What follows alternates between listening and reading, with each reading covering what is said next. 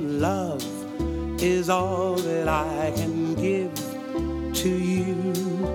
Love is more than just a game for two. Two in love can make it. Take my heart and please don't break it. Love was made for me and you. Welcome to Love Savers Radio, ministering the blessings of covenant.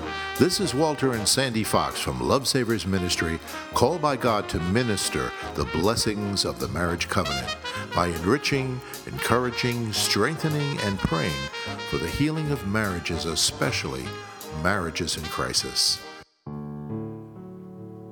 This is Walter and Sandy Fox from Love Savers Radio. What does your earthly marriage have to do with your eternal destiny? How does God see the marriage covenant? How can you transform a troubled marriage or a marriage in crisis to a marriage blessed by God? You can find answers to these questions and much more in our new book, Return to the Wife of Your Youth What God Has Joined Together, Let No Man Separate. This new book, Return to the Wife of Your Youth, is our personal testimony of the mercy of God in restoring a broken marriage after seven years of divorce. We were married for nine years without the Lord in our marriage, and like thousands of couples, we experienced the devastation of divorce. For us, it happened in our ninth year of marriage. This divorce lasted seven years until God had mercy on us and healed our marriage. We have been remarried for over 33 years, serving the Lord and ministering to troubled marriages and marriages in crisis. This new book, Return to the Wife of Your Youth, inspired by the Holy Spirit, is an encouragement to any marriage that needs a touch from the Lord. It will renew a blessed hope to the reader and provide faith in God's desire to make your marriage a blessed marriage that will bring joy to the heart of God. Order your copy today Go to Amazon.com and request our new book, Return to the Wife of Your Youth, published by Westbow Press, a division of Nelson Zondervan. Once again, go to Amazon.com and order this faith filled book that will bring a renewed hope for your marriage. Our website is www.lovesaversministry.com and our email address is lovesavers1 at AOL.com. God bless you. Let's talk about marriage. This is Sandy Fox from Love Savers Ministry inviting you to call us today if you want prayer for your marriage. We pray for the healing of marriages, especially those in crisis. We have faith that God can heal marriages because God healed ours after seven years of divorce. Gary Chapman, the author of The Five Love Languages, said this about Love Savers Ministry. And let me encourage you in what you're doing because I think these kind of shows which deal with really nitty gritty stuff in relationships uh-huh. can really help the listeners. So we're here to help. Call us today at 631 604 6397. That's 631 604 6397. Or email us at lovesavers1 at AOL.com. Our website is lovesaversministry.com. And remember, love never fails. Today's guest author is Dr. Gary Chapman. Dr. Chapman is the best selling author of The Five Love Languages and the director of Marriage and Family Life Consultants. His newest book, called Anger Taming a Powerful Emotion, Dr. Chapman asks the question Are you handling your anger, or is your anger handling you? Dr. Chapman says that anger is a reality of life, but it doesn't have to control our lives. In his new book, Dr. Chapman explains how to control anger and use it for good. He also offers helpful and sometimes surprising insights into why you get angry and what you can do about it. Dr. Chapman uses real life examples of transformed lives and relationships in his book. Today, Sandy talks with Dr. Chapman about his newest book, Anger Taming a Powerful Emotion. Let's listen. Hi, Dr. Chapman. Hello, Sandy. How are you? All right. Good. We're going to discuss your latest book. Thank you so much. Anger Taming a Powerful Emotion. And Dr. Chapman, in your book Anger, you say that it's not wrong to get angry, it's what you do with it. and as Christians, this is the opposite of what many of us grew up believing. Can you explain what Scripture has to say about anger? I think I think you're exactly right, Sandy. A lot of Christians feel like uh, anger, any kind of anger, is always wrong. Should not Christians should not feel angry. Uh, but you know, in Ephesians chapter four and verse twenty six, uh, Paul said, "Being angry, sin not," or "When you are angry, sin not." Uh, notice carefully, he didn't say it's wrong to feel angry. He just said, "When you're angry, don't sin." It is terribly easy to sin when you're angry. and all of us have experienced that. Uh-huh. And, uh, you know, mismanaged anger has destroyed many, many families. Uh, so, uh, but I think we have to start with the biblical concept that anger is an emotion. And emotions come and go based on circumstances and around there's nothing, us. right, we can do about emotions, right? Right. They just come, right. as you said, and go, right? Yeah.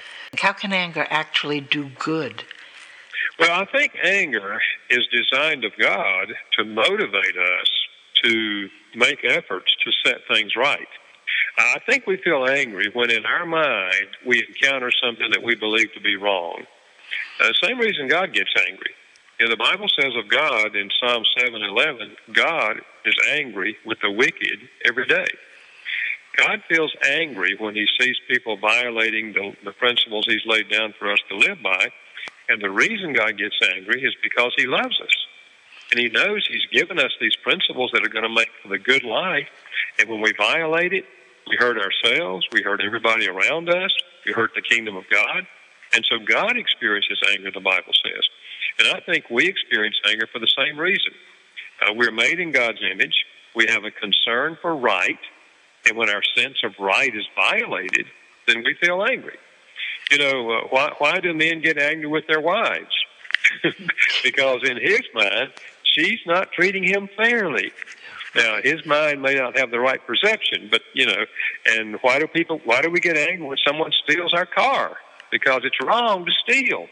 So I think the anger is designed of God to motivate us to try to right the wrongs in the world. Uh, if you look at uh, all great social reform through the years, it's taken place in response to anger. Uh, right. Take the organization uh, Mothers Against Drunken Driving, the MADD organization. Where did it come from? Mothers got angry that people under the influence of alcohol would be driving, would kill a child, and get a $300 fine and be driving again in a month. And mothers said, This is not right. And their anger led them to organize they sat in the courtrooms and eyeballed the judges. In the last 15 years, the penalty for driving under the influence has gone up in this country because some mothers got mad. So I think that's the purpose of anger is to motivate us to try to right things in the world and to do good. Can you talk about the difference between definitive anger and distorted anger, good anger versus bad anger? Yeah, and I think I think this is the this is why there's some misunderstanding among Christians about anger itself. You know, whatever God has done, Satan always tries to distort, and the same thing is true with anger. Satan tries to use our anger, uh, this this sense of right that we have. He tends to distort that, so that we often get angry simply when people don't do things our way, or they don't do it on our timetable or they don't do what we think they ought to do. It has nothing to do with right and wrong morally, but it's that same mechanism in the mind. If I perceive that it's wrong, then I'm going to feel angry. And that's why I think a lot of our anger uh, falls in the category of what I'm calling distorted anger. Uh, uh, it's it's a distortion of what is right, and consequently, it's very selfish. It's very self-centered. A lot of anger in the family falls in this category. You know, uh, my wife, um, let's say she forgets to do something that she told me she was going to do today, and she and I find out she didn't do it, and I get angry. Now, why did I feel angry? Because in my mind, she did wrong. She let me down. She told me she was going to do it, and she didn't do it. Well, likely she's going to say to me when I share that with her, she's going to say, Oh, honey, I am so sorry. Totally forgot it. Forgetting is not a sin. Right. Forgetting is human. We all forget. Right. But you see, in my mind, I sense that she had done me wrong. And so that's distorted anger because it's not, she did no moral wrong. She simply didn't do what I thought she should do, and she forgot about it. So it's, Right. it's perfectly human. So we have to really investigate and do a little research rather than just immediately reacting in anger, right? Because if we do that, we might find out information that would change the distortion, right? Yeah. It wouldn't be distorted anymore. We have to realize that. What's the best way to deal with explosive and implosive anger situations? Well, these are two opposite responses to anger, and people fall in different categories. Some people, the pattern they've developed through the years is when they feel angry, they explode. It may be verbal explosion, or it may be physically. They start throwing things or hitting things. Or it may be implosion, in which they hold the anger inside. And many Christians fall into this category. They know they don't want to explode. They, they've maybe done that in the past. They don't want to do that. So they just hold the anger inside. And if you hold anger inside long enough, it'll be a major explosion down the road somewhere. Uh, and I think some Christians feel like they're doing the Christian thing when they hold the anger inside. They say, well, I'm just going to accept it. I'm just going to go on. I'm going to go on. But the Bible says in that very same passage when he says, uh, when being angry, don't sin, he also says, don't let the sun go down on your anger. In other words, we're supposed to process anger rather quickly. And now I guess if you get angry after dark, you, you, you, you would give you till midnight, okay? but the idea is we're supposed to process anger. Anger was designed to be a visitor, not a resident. That's a good And way. when we hold it. anger inside, then we're, we're setting ourselves up for trouble. Because what kind of things can happen when we hold anger inside? I think one of two things. We can either one day have a major explosion in which we lash out and do something really radical and very destructive, or we end up having what commonly is called a nervous breakdown. You know, we get to the place where emotionally we can't handle it anymore, and we go into depression, and we get to where we just can't function in life. Uh, and, and obviously, both of those are detrimental to, to life. So we have to learn how to process anger in a, in a healthy way and in a timely manner. Right, and sometimes there's even suicide as a result, isn't there? It is, and yes, that would be the, that would be the, the kind of the end sometimes for people who go into depression. They get the feeling like there's no hope, the whole world is wrong, everybody's against me, nothing is right in the world, and they begin thinking in terms of I just need to get out of here. Right. And, and obviously, again, that's extremely tragic. That's why uh, we really have to help people process anger uh, in a positive way. Amen. How can people begin to deal with long term anger? You know, I think long-term anger uh, held inside for a long time, um, and, and we're we're we're coping with life. We're not exploding, and we're not uh, imploding. We're coping with life pretty well. In fact, maybe we're very successful in our business. Uh, but then something happens. Something triggers all the hurt that we've had through the years, because that's where long-term anger comes from. Mm-hmm. Our mom and dad did something horrible to us. Uh, you know, maybe there was a divorce. Maybe they were physically abusive to us. We came through all of that. You know, now we're strong. We're going to make a make a go at life, and we, Uh-huh. we we're driven people. Uh, but something happens along the way, and then we begin to overreact to little things.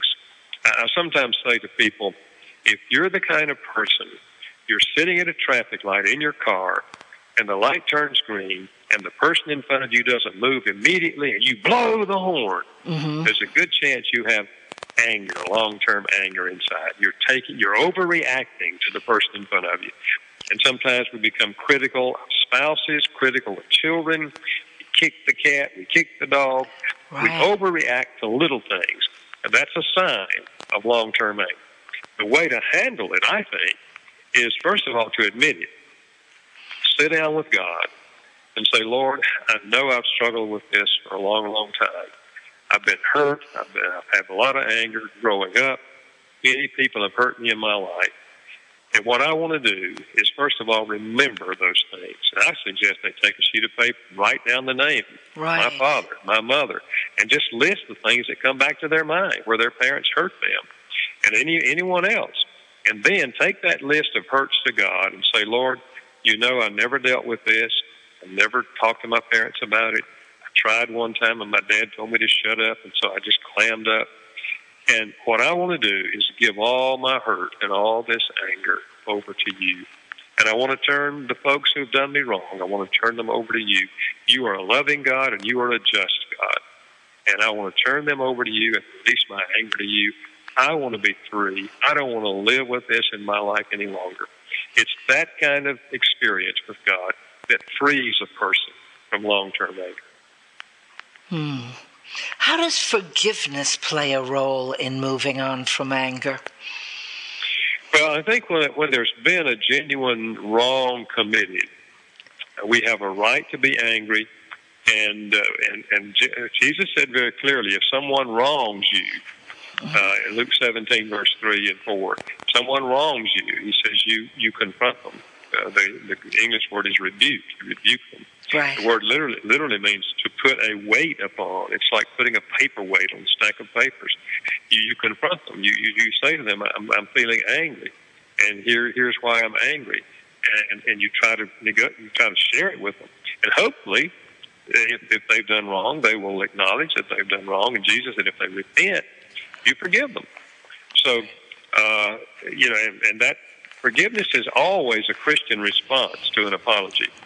Uh, you know, God forgives us when we confess our sins, and we forgive others when they apologize to us. We must be free and ready to forgive, just as God is. Right. So forgiveness is a key issue in resolving the issue because uh, if I'm not willing to forgive you, then our relationship still has a barrier there, and it's not going forward. So forgiveness is a, is a godly response to, a, to an apology. You do emphasize, um, as I recall in the book, about repentance, though, how necessary that is. Yeah. Repentance. So, if there is no repentance, what would you say? Well, the biblical pattern is, you know, you go to them. If they don't repent, Matthew 18, Jesus said, go back to them again, take someone with you, go back again and confront them. If they still don't repent, he said, you take it to the church, tell tell some leaders in the church. They send somebody with you from the church to represent the church. You confront them again. If they still don't repent, he said, treat them as a pagan. He didn't say forgive them. He said, treat them as a pagan. What do we do with pagans? We pray for pagans. We love pagans. We return good for evil, Jesus said. Uh, we do whatever we can to help them. And we're hoping that the day will come that they will repent and we can forgive them. But until then, we release the person to God and we and we release our anger and we don't live with the anger. We let it go and we, we let the person go. But we're continuing to pray for them and doing whatever we can to be kind and loving to them, hoping that they will come to repentance. Amen unresolved anger in a marriage can lead to resentment toward one another. What are key things to remember and apply when dealing with anger toward your spouse? Well, I think this is very common that we feel angry between the husband and wife. Mm-hmm. And again, it starts with the fact that in our mind, our spouse is not doing what they should be doing. They're not living up to their responsibility and uh, and so we feel anger. We may try to share it with them. We may try to confront them. It ends up in an argument, and therefore we kind of drop it and walk away. But the resentment's there now because I tried to share it with them. They wouldn't listen to me. They wouldn't respond, and now resentment begins to build. And if we don't follow through and go back again after some time, go back again and try to deal with the issue, uh, then we we have deep resentment between the two of us. And then we've got all the other conflicts that arise along the way. And eventually, this is where, Sandy, people begin to think, I have married the wrong person. Right. And we're never, we're not compatible. It's not going to work out. We're never going to get this together. Uh, it has nothing to do with being incompatible. It has to do with the fact that one of you is not willing to deal with the wrong that was committed in repentance so that you can forgive and the relationship can begin to grow again. Yes. What are steps we can take to help our children learn to process anger? Well, I think uh, this is this is extremely important. Teaching children how to handle anger because the pattern they set early in life is going to follow them as they grow up, and and, and if it's a negative pattern, then in, in adulthood they're going to have real problems with people and relationships. So I think one of the things we do if a, if a child is angry at us as a parent, we listen to the child. Even if they're screaming at us, we listen to them. We want to hear why they're angry. And yes. so they tell us why. We, we try to understand it, and then we say to them, You know, I think I see why you're angry. And I think if I were your age and I were in this situation, I would probably be angry too. Uh-huh. Now, let me explain to you uh, why I did what I did. And so you listen to them, you affirm their anger, you try to understand their viewpoint, and then you share your viewpoint as a, as a parent. Right. And I love how you, were, you know, constantly would say, "Listen, listen, listen," yeah. over yeah. and over. Yeah. Yeah.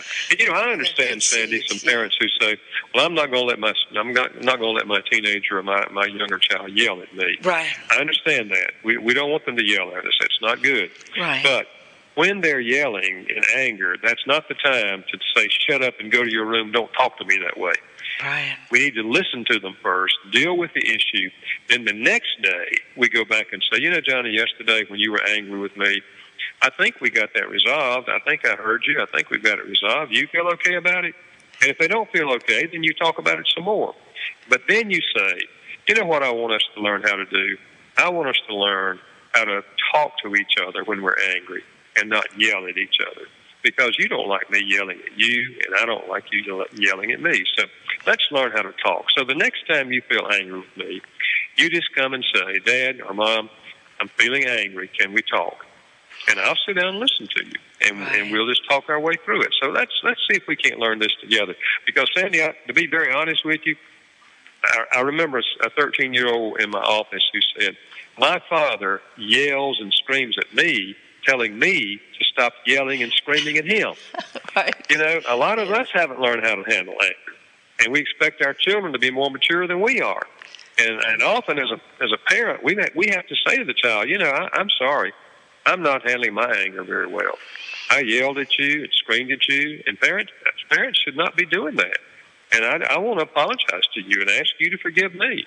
And if they see us being really genuine about our own behavior, they're far more likely to learn how to how to handle anger in a positive way. Right. There are times in our lives when we're angry with God and we blame Him for things that go wrong. And that's yeah. not easy to admit. How can we address our anger with Him and deal with our disappointment? Well, I think we have to, first of all, acknowledge that we do get angry with God. People do get angry with God. There are biblical examples of that. Cain got angry with God because God didn't accept his sacrifice. Jonah got angry with God because God forgave the people. he told them God's going to destroy the city in 40 days. They repented and God forgave them. And Jonah got mad at God. Mm-hmm. Many times, I think, we get angry with God when God doesn't do what we think he should do.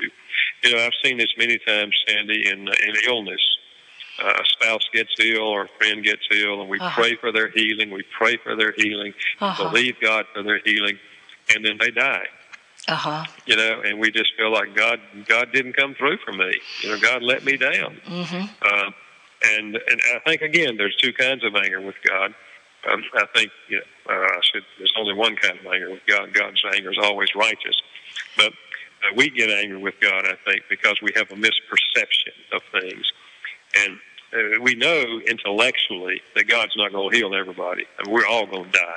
Uh-huh. Uh, but but you know when we when it's our family member and we're praying and we we believe they're too young to die and we're telling God all these things, and and then they die, we do sometimes feel angry with God. And the biblical examples are tell God about it. Yeah, Job did that. You know, tell God about it.